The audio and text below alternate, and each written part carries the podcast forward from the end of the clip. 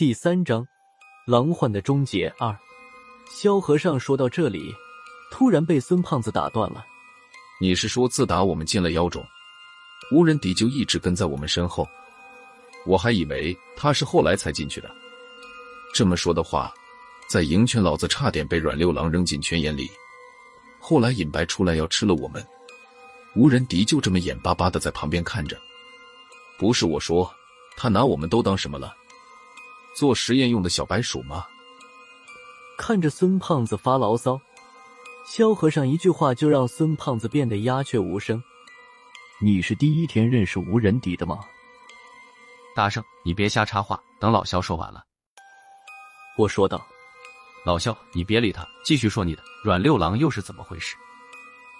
萧和尚微微的点了点头，继续说道：“阮六郎倒是一个艺术。”他会一种暂时返老还童的艺术，这种艺术几乎没有破绽。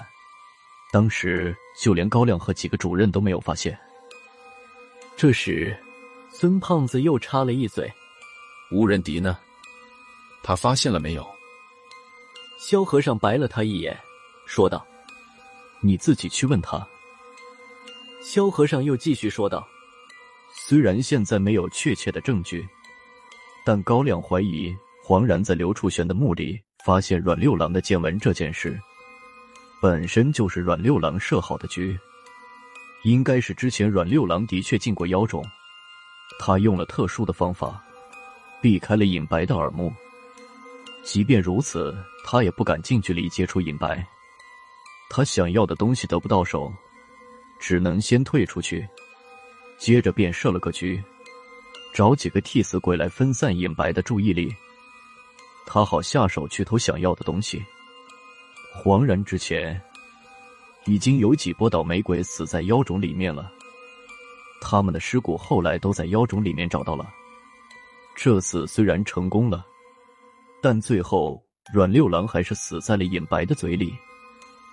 话说到这里，萧和尚又喝了一杯茶水，润了一下嗓子，说道：“我知道妖种的事情就这么多了。”你们要是再没什么要问的，天也不早了，就这么散了吧。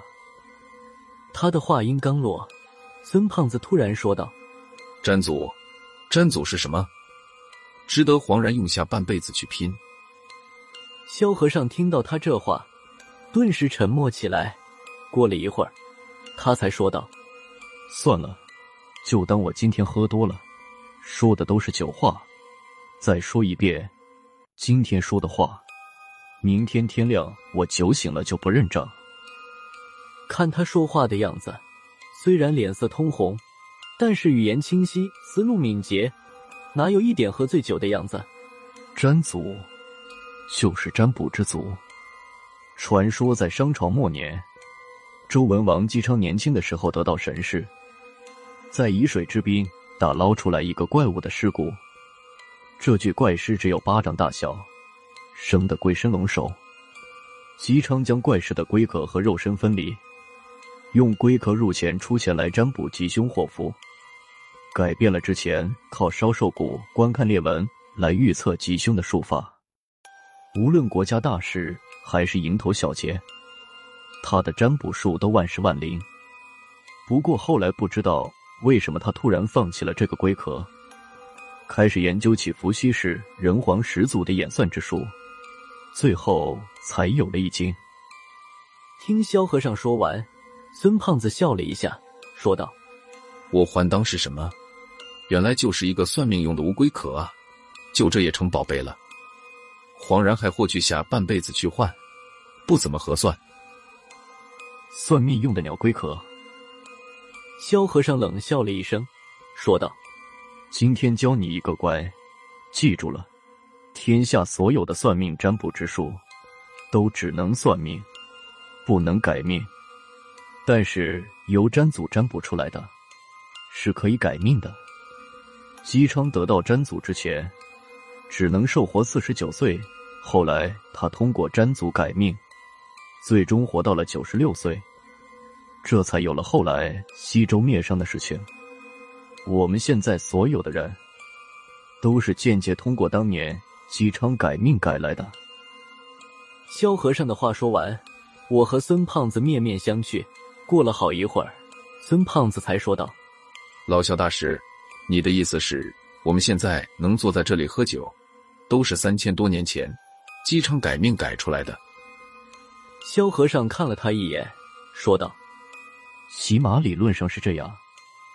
不过西周灭亡的时候，詹祖被犬戎掠走，后来又出现过两次。”最后一次有记载是在唐朝的贞观十九年，詹祖出现在一位被选进宫的武姓才人手里。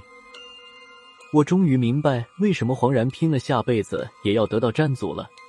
有了这个东西，自己的命自己改，想怎么改就怎么改，就算毁佛的大罪也可以忽略不计了。实在不行，他也可以将自己下辈子改成世界首富的独生子。进了民调局之后，也算见了点世面了，但到今天才知道什么叫做神器。好了，真祖的事你们知道就行了，没事别出去瞎白话。该说的我也都说完了，也对得起你们这顿饭了。说着，萧和尚起身就要退席，他还没站起来，就被孙胖子把按回到椅子上，说道：“老肖大师。”先别着急走啊！不是我说，最近难得和你吃顿饭，你哪能这么就走了？听了孙胖子的话，萧和尚就是一皱眉。你还想怎么样？我该说的、不该说的都说了。